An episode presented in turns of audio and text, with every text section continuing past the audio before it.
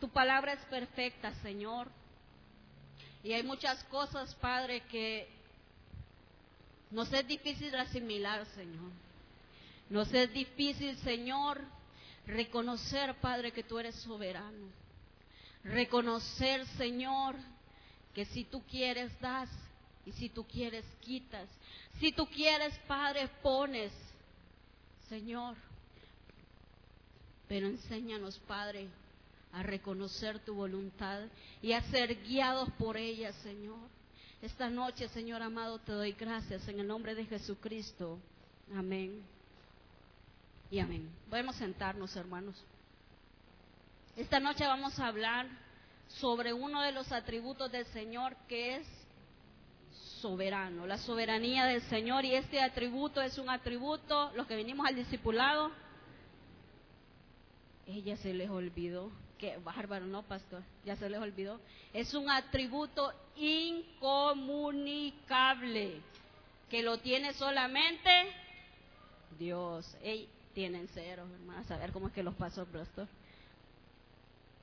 Y Él es soberano. Y Él no necesita de nosotros. Él no necesita de nadie para existir y Él puede hacer lo que quiera. En este mundo, en el universo, en su vida y en la mía. Porque Él es el dueño de todo. Amén. Y por eso vamos a aprender esta noche y le hemos titulado Dios sabe lo que hace. Dios sabe lo que hace en su vida, Dios sabe lo que hace en mi vida, Dios sabe cómo nos va a manejar a cada uno de nosotros, porque sin duda alguna somos todos hijos del Señor, pero cada uno tiene una manera diferente de pensar. Cada uno dice un dicho, cada uno es un mundo. Y es bien cierto, porque todos somos diferentes, hermanos. Pero esta noche yo les quiero hablar de alguien, y no alguien de la Biblia, porque yo sé que esta persona usted la ha visto mucho en redes sociales, y él se llama Nick Janet. Nick, creo que así se dice, Nick James. ¿Y quién es este hombre? No sé si usted ha visto en las redes un hombre que le faltan sus cuatro extremidades. Amén. Y él es evangelista, orador. Él es un hombre que motiva a las personas que tienen sus extremidades para seguir adelante. ¿Y cómo es posible que alguien que no tiene esté motivando al que sí tiene? Increíble, ¿verdad? ¿Cómo es posible? Y este hombre es un hombre australiano que nació sin sus dos piernas y sin, sus dos manos. Y este hombre atravesó un sinfín de problemas. Primero dice que sus padres, ellos no sabían que él venía con esa discapacidad. Y dice él, gloria al Señor que mis padres no sabían, porque seguramente algún médico los hubiera convencido que me abortaran. Gloria a Dios que mis padres no sabían que yo venía así. Dice él que él atravesó depresiones, que él atravesó bullying, porque él quería estudiar, pero no lo dejaban ir a estudiar porque las escuelas no lo aceptaban, porque ninguna maestra se sentía capaz de cuidar a una persona así. Y dice él que llegó a su adolescencia y con aquellos pensamientos diciéndole, Señor, ¿por qué eres así? Señor, ¿por qué me creaste así? Óigame, Señor, ¿y por qué ha permitido que venga este mundo si no puedo caminar? Y él le decía, Señor, ¿por qué? Y un día sumido en la depresión, y un día sumido en el bullying que le hacían, él decidió quitarse la vida. Y dicen que sus papás, como él era la mitad de nosotros, hermano, no sé cuánto mide él su, su, su parte, o sea, desde los pies hasta los, los, no sé cómo se llama acá, tronco, no sé cuánto mide, pero dice que él estaba tan sometido a esa depresión que él llenó la regadera. Yo me imagino que para él eso era una piscina, hermanos. Y dice que él se dejó ir a esa regadera lleno, llena de agua. Y cuando él ya estaba ahogándose, solo vio el rostro de su madre y de su padre llorando porque él se estaba muriendo. Dice que instantáneamente Dios le abrió los ojos y desde ese día no le importó que no tenía extremidades. Desde ese día él decidió valorar lo que Dios sí le había dado. Y dejó de llorar por lo que no tenía. Y le dijo, Señor, gracias Señor, porque tú me has abierto los ojos este día. Y muchas veces tú y yo vamos a estar atravesando situaciones tan difíciles que le vas a decir, Señor, ¿y por qué? Señor, ¿y por qué has permitido esto? Y hacemos parecer a Dios injusto, ¿verdad? Y hacemos creer que Dios es injusto, Señor, ¿y por qué estoy enfermo? Señor, ¿y por qué me han matado a mi hijo? Porque aún eso está dentro de la voluntad de Dios. Y este hombre dijo, Señor, yo de aquí en adelante pongo en mis manos, en tus manos mi vida. Y dice él que antes de esto él oraba. Todos los días oraba y le decía, Señor, yo quiero que me nazcan mis brazos y mis pies. Y dice que oraba y oraba y oraba. ¿Y qué cree el Señor? No se lo cumplió. No le crecieron ni los brazos, ni las manos, ni los pies. Pero es que el Señor había determinado que así le iba a servir. Y puede que tú estés la mitad deshecha y la mitad levantado. Pero el Señor determinó que así le sirves. Y este hombre ahora, él pensaba que no podía tener hijos, que nunca iba a poder tener hijos y ahora tiene cuatro hijos. Es un hombre casado, es un hombre que ha viajado por más de 30 países motivando a los jóvenes, motivando a las personas a que sigan adelante con la ayuda del Señor. ¿Por qué les traigo esta historia? Porque nosotros a veces nos sumergimos en las circunstancias y nos desmotivamos y nos olvidamos que Dios tiene el control de nuestras vidas y que Dios es soberano dentro de todo. Hermanos, la soberanía del Señor cuesta entenderla. Cuesta entender la soberanía del Señor porque la soberanía del Señor está ligada a la voluntad de Él. Y usted le puede estar diciendo, Señor, ahora que vengo a la iglesia, me está pasando de todo.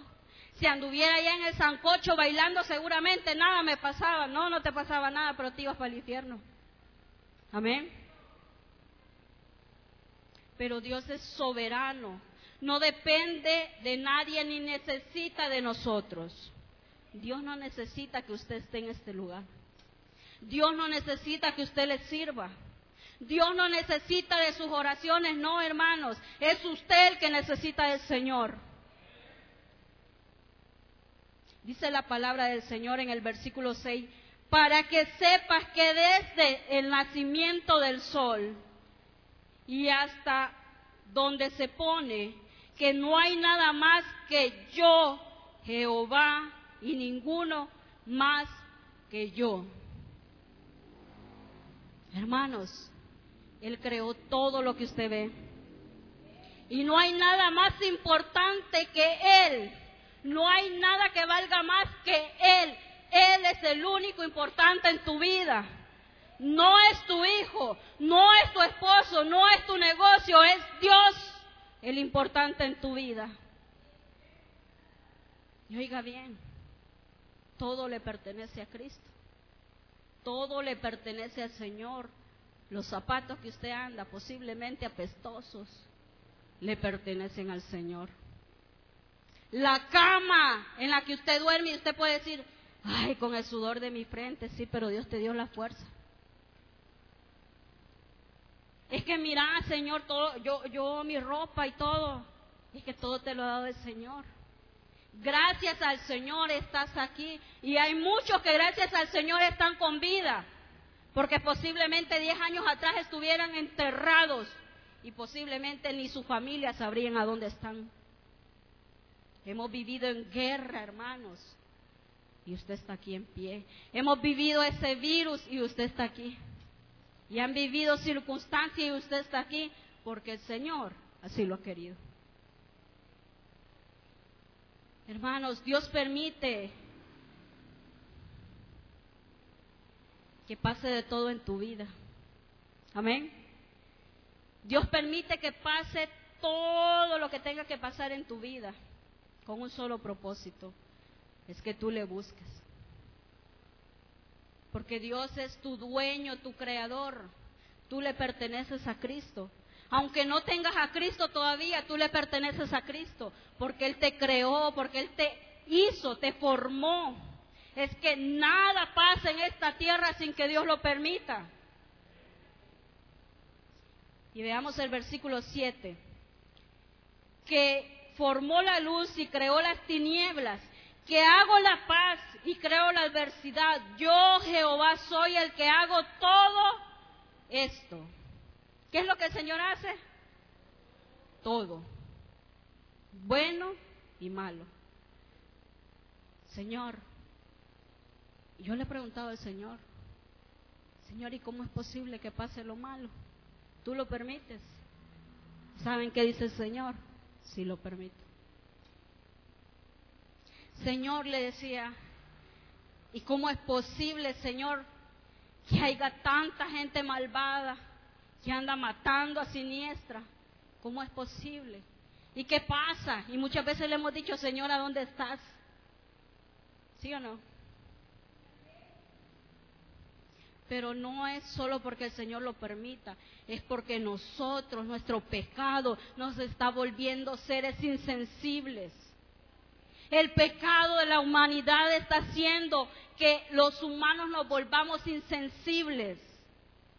Y usted puede pasar al lado de alguien que se está muriendo y usted no se detiene a ayudarle. Amén. Usted mejor corre porque, uy, ya, ya, ya va a venir la... No, hermano, si es que Dios te ha mandado a hacer luz en las tinieblas.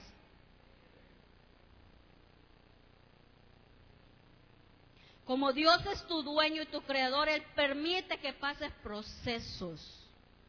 ¿Cuáles procesos? Procesos de enfermedad, procesos de escasez, procesos de muerte. Porque yo sé que hay muchos o algunos que están aquí porque alguien falleció en su familia. Porque ustedes dijeron, no, yo, yo no quiero terminar así. O porque, Señor, consuélame. O Señor, ayúdame. Pero todo eso el Señor lo permite, está dentro de la voluntad y el control del Señor. Lo bueno y lo malo, Dios lo permite, hermanos. Y sabe que es lo único que tiene que hacer usted, es agradecerle. Porque no es cierto, hermanos, que en los procesos malos es cuando buscamos al Señor.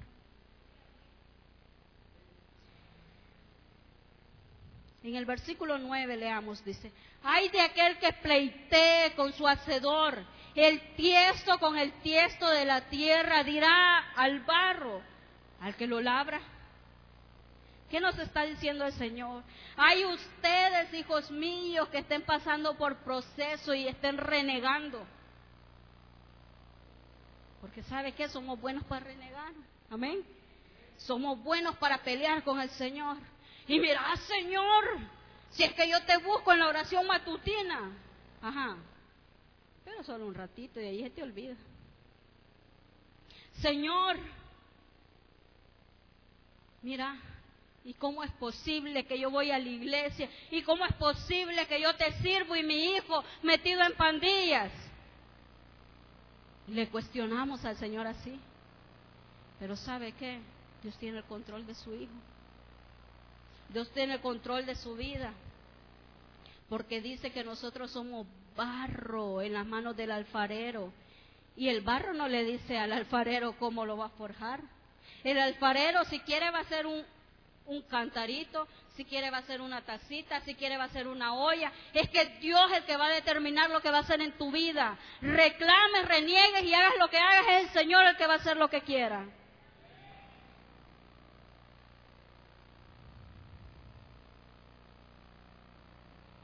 Y en medio de esos procesos difíciles, hermanos, como este hombre que les conté al principio, vamos a decir, Señor, ¿y por qué me diste vida? Señor, ¿y por qué me has dado este hijo que está enfermo? Señor, ¿y por qué eres tan injusto? Señor, ¿y por qué eres malo, Señor? Mira, los pecadores ahí andan haciendo y deshaciendo y no les pasa nada. Y yo que soy tu hijo, y yo que soy tu hija, mira cómo estoy. Es que usted está en el proceso de formación aquellos todavía no. Es usted el que Dios va a hacer en usted la vasija que necesita ser llenada por el agua viva. Quiero que me acompañen en el libro de Romanos capítulo 9, versículo 20.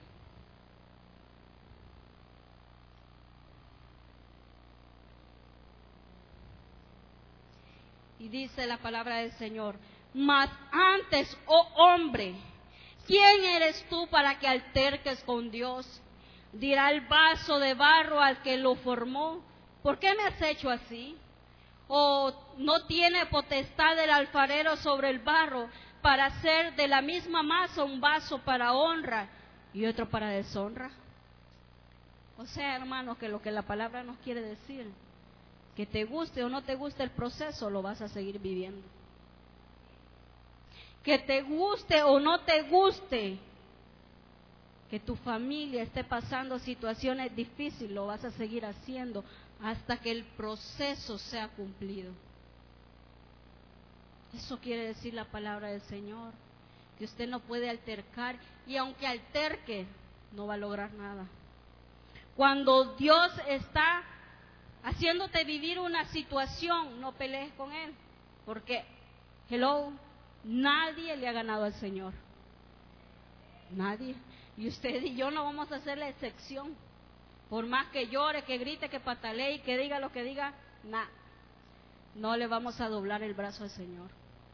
Porque cuando Él determinó algo para tu vida, se va a cumplir. Mejor dígale, Señor, enséñame a comprender tu voluntad. Señor, ¿y por qué todavía estoy pasando este proceso? Porque todavía no entiendes la voluntad del Señor. Señor, ¿por qué todavía sigo enfermo? Es que porque posiblemente si te sana te vas de la iglesia. Señor, ¿y por qué todavía no me das ese dinero, eso que yo te pido? Porque seguramente ya no estuvieras aquí, anduvieras vacilando allá en la playa. Señor, es que mira, ningún negocio se me da, es porque Dios conoce tu corazón. Así es que mejor no pelee y dígale, Señor, enséñame a comprender tu voluntad. Enséñame a entender qué es lo que tú quieres para mi vida. Que es difícil, hermanos, cuando Dios nos dice qué es lo que quiere para nosotros. A muchos no nos gusta. A muchos no nos gusta. Porque hay muchos llamados, pero todavía se están haciendo los locos. Hay muchos que todavía están sentados y no quieren servirle al Señor, cuando el Señor te ha estado diciendo día tras día que te pongas a servirle. Pero ya llegará tu tiempo. Ya llegará tu tiempo. Y en medio de esas circunstancias difíciles, en vez de pelear, dile al Señor, dame fuerzas para soportar el proceso. Dame fuerza, Señor, para soportar el proceso. Porque ningún proceso es fácil, hermanos. Los procesos son dolorosos. Los procesos te hacen humillarte al Señor. Y por eso, hermanos, no pelee con el Señor. Si Dios ha dicho no, dígale gracias. Y si Dios ha dicho sí, dígale gracias. Porque Él sabe lo que hace en su vida. La voluntad de Dios no tiene retroceso. ¿Cuánto lo sabemos? Si usted fue escogido y sellado por el Espíritu Santo y ha sido determinado para hacer algo en el Señor, usted lo va a hacer. Y no es palabra mía, es palabra del Señor. Si Dios te determinó para que tú prediques, vas a predicar. Si Dios te determinó para que tú sirvas allá cuidando a los niños, lo vas a hacer. Si Dios te determinó para que estés parado allá cuidando, lo vas a hacer renegando. Es que los líderes no me entienden, que no tiene que entenderlo, solo tiene que hacerlo. Así es que la voluntad de Dios no tiene retroceso. Quiero que me acompañen el libro de Éxodo capítulo 4, versículo 11. Éxodo capítulo 4, versículo 11 y dice, y Jehová le respondió, ¿Quién dio la boca al hombre? ¿O quién hizo al mudo y al sordo? Y al, y al que ve y al ciego, ¿no soy yo? Jehová. Ahora pues ve y yo estaré con tu boca y te enseñaré lo que hayas de hablar. Hermanos, Moisés estaba renegando a hacer lo que el Señor le estaba diciendo, así como usted y yo vivimos renegando. Así como el Señor te ha mandado a que vayas a estudiar teología, pero como no tienes tiempo, solo tienes tiempo para trabajar. Óigame, el Señor te va a dar los recursos, solo es cuestión de que tú creas. Porque dice que Él va a dar boca, las palabras. Es que no hay excusa para decirle al Señor no. Mire, sírvale al Señor, es que no tengo falda y tiene saldo para el teléfono. Amén. Sírvale al Señor, es que mire, yo los zapatos así fellitos, es que no necesita zapatos buenos, necesita usted venir aquí a servir al Señor. Es que lo que necesita es decirle, Señor, aquí estoy y voy a hacer tu voluntad antes que la mía. Y no importa lo que hagas, no importa lo que digas, no importa lo que quieras hacer, nunca vas a cambiar los propósitos de Dios en tu vida. Nunca. Nunca. Así tú tires todo a la basura, hermanos. Cuesta servir al Señor, ¿verdad? Y someternos a las autoridades de esta iglesia o de cualquier otra iglesia, cuesta. Pero ¿sabe qué? El Señor te manda a hacer eso. El Señor te manda a someterse y a decirle, Señor, aquí estoy para hacer tu voluntad, no la mía. En Romanos 12.2 dice, hermanos, rapidito, si usted lo tiene, Romanos 12.2 dice, No os conforméis a este siglo, sino transformados por medio de la renovación de vuestro entendimiento para que comprobéis cuál sea la buena voluntad, oiga bien, la buena voluntad de Dios que es agradable y perfecta. Así es de que la soberanía de Dios es agradable y perfecta. Así es de que todo lo que usted ha vivido ha pasado. Ya no hay manera de cambiarlo. Porque Dios lo determinó así. Y así va a seguir haciendo hasta que Él diga ya no más. Y usted le va a decir, Señor, enséñame a entender tu voluntad, que dice la palabra que es buena, agradable y perfecta. Óigame bien, es una promesa de parte del Señor. Si tú haces la voluntad del Señor va a ser buena, agradable y perfecta. ¿Y por qué dice no os conforméis a este siglo? Porque muchos nos quedamos viviendo lo que están viviendo los demás y nos conformamos a vivir así. Es que mire, yo ya no me puedo levantar porque yo estoy enferma. Sí, puede ser que estás enferma, pero en el nombre del Señor Él te da fuerzas para levantarte. Solo es cuestión que tú digas, Señor, yo voy a entender tu voluntad y no solo la voy a entender, la voy a hacer. La soberanía de Dios tiene un propósito para nuestras vidas que siempre será el bien. Porque como padre que conoce a sus hijos sabe de qué manera manejarnos. A uno nos maneja así dulcemente, ¿verdad? Y a otros no, hermano. Hay que irle dando porque somos necios. Somos chúcoros, dice. Ah, chúcaras, no sé cómo es que es la palabra. ¿Por qué? Hay unos que usted dice que el proceso, ve usted el proceso es un poquito más liviano, ¿verdad? Así, bien, bien al suave. Pero hay otros no, que es haciendo y pegando el porrazo al Señor. Amén. Es uno distrayéndose un poquito y levantándolo el Señor del pelo y acordate que sos mi hijo. Amén. Porque Dios sabe cómo manejar a sus hijos. ¿Sí o no? Que hay un hijo más bien portado y hay otro que es más rebelde. Hay uno que le saca brillo al piso y hay otro que no, ahí está sentadito. Y usted los trabaja de diferente manera. Y así es el Señor con nosotros. Porque Dios conoce a su Hijo y sabe cómo manejar en todo tiempo. Ahora bien, quiero regalarte una, una frase que este hombre, que les dije al principio, no tiene extremidades, no tiene estas dos partes ni esto, pero él ha decidido seguir adelante. Y él le dijo, tengo la opción de estar enojado con Dios por lo que no tengo. Oiga bien, tengo la opción de estar enojado con Dios por lo que no tengo. O estar agradecido por lo que sí tengo. Ahora bien, ¿usted va a seguir enojado con el Señor por lo que no tiene? ¿O va a estar agradecido con el Señor por lo que sí tiene? Está en usted. Porque la soberanía del Señor nunca va a cambiar.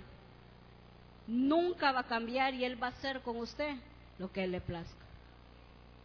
Así es que hermanos, ya no pelee con su creador. Ya no pelee con su dueño. Porque Dios sabe lo que hace. Regalémosle un fuerte aplauso al Señor.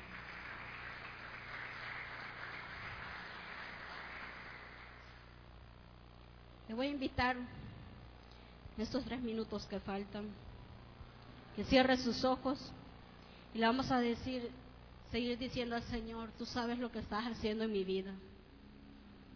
Señor, tú sabes cómo nos llevas, Señor. Tú sabes que es necesario este proceso. Que aunque yo me sienta herido, atribulado, que aunque mis hermanos estén pasando momentos que no entienden, enfermedades que son difíciles, problemas en su familia, en sus matrimonios que no entienden. Y puede que tú estés pasando un proceso de separación en tu hogar, proceso donde estás teniendo pleitos en tu matrimonio, o posiblemente ese hombre o esa mujer te ha dejado y tú le estás diciendo, Señor, ¿por qué, Señor? Si es que yo lo amo, es que yo la amo, es que yo necesito. Óigame bien, lo que tú necesitas es a Cristo en tu vida. Lo que tú necesitas es ese Señor que te abraza, que te protege, que te consuela.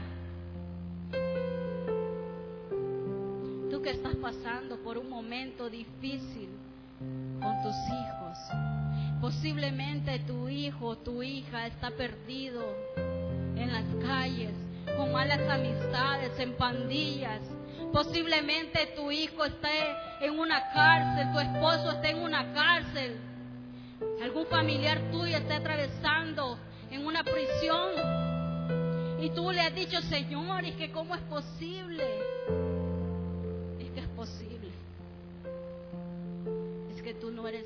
Para decirle al Señor cómo va a trabajar la vida de sus hijos.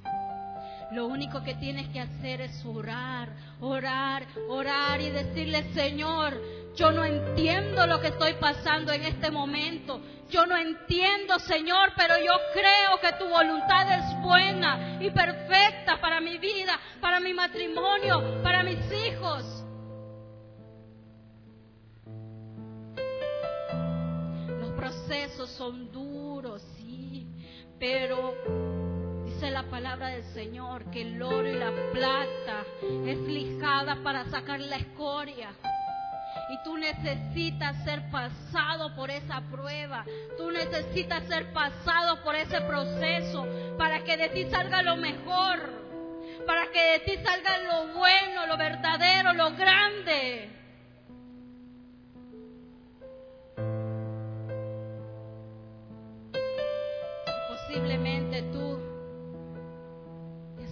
Sin un cinco.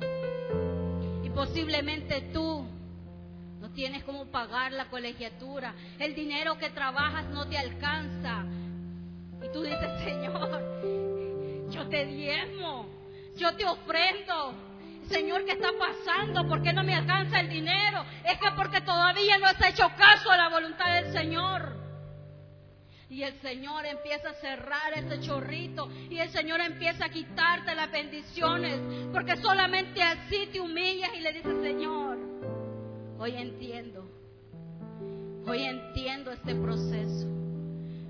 Y es necesario, es necesario. Oye bien, es necesario. Pero Dios te va a levantar como poderoso. Dios te va a levantar y te va a restaurar y te va a restituir. Solo necesitas aceptar la voluntad del Señor en tu vida. Porque posiblemente estás aquí sirviendo, pero todavía no has aceptado la voluntad del Señor. Todavía sigues peleando por el Señor por aquello que no fue. Ya pasó, no fue, pero ahora va a ser en el nombre del Señor. Has venido a este lugar sin Cristo, tú que has venido a este lugar buscando del Señor, que todavía no tienes a Cristo en tu vida. Hoy es la noche que Cristo te trajo y no te trajo por gusto. No te trajo solo por oír. No te trajo solo porque no tenías nada que hacer. No. Te trajo porque esta palabra era para ti. Porque Dios necesita romper cadenas que Satanás ha querido ponerte. Porque solamente Cristo puede romper esas cadenas.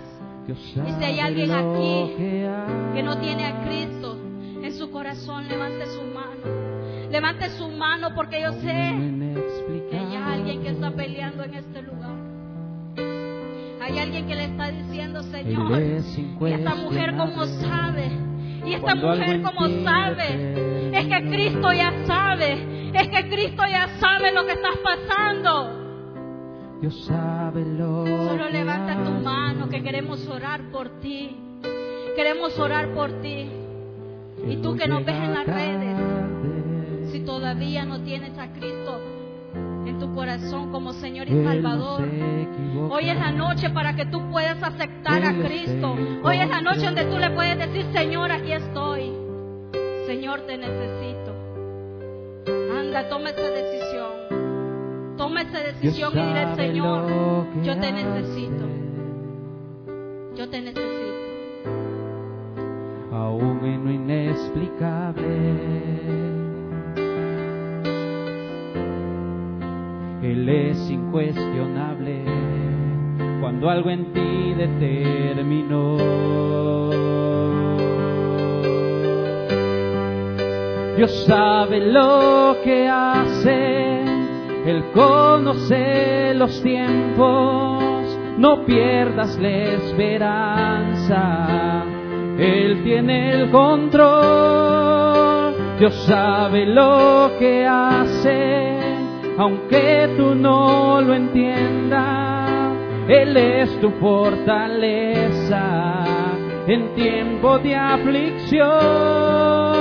Dios sabe lo que hace, Él conoce los tiempos, no pierdas la esperanza él tiene el control, Dios sabe lo que hace, aunque tú no lo entiendas, Él es tu fortaleza en tiempo de aflicción. No pregunto, no cuestiono, no, no peleo, Dios sabe lo que hace él conoce los tiempos, no pierdas la esperanza. Él tiene el control, Dios sabe lo que hace, aunque tú no lo entiendas, no pierdas la esperanza. Él tiene el control, Dios sabe lo que hace. Gracias, Señor, porque comprendemos que tú sabes lo que estás haciendo en nuestras vidas, en nuestra familia y en todo lo que nos rodea, Señor. Y por eso te damos las gracias. Señor, llévanos con bien, protege, Señor, a mis hermanos que se dirigen a sus hogares, a donde quiera que vaya, Señor. Sea usted guardándoles, Padre, poniendo pan en su mesa y sobre todo, Señor, guardando tu palabra, Padre. Te damos gracias en el nombre de Jesucristo. Amén y amén. Regalémosle un fuerte aplauso Señor. Lo esperamos el día de mañana en nuestro culto de estudio bíblico, hermanos.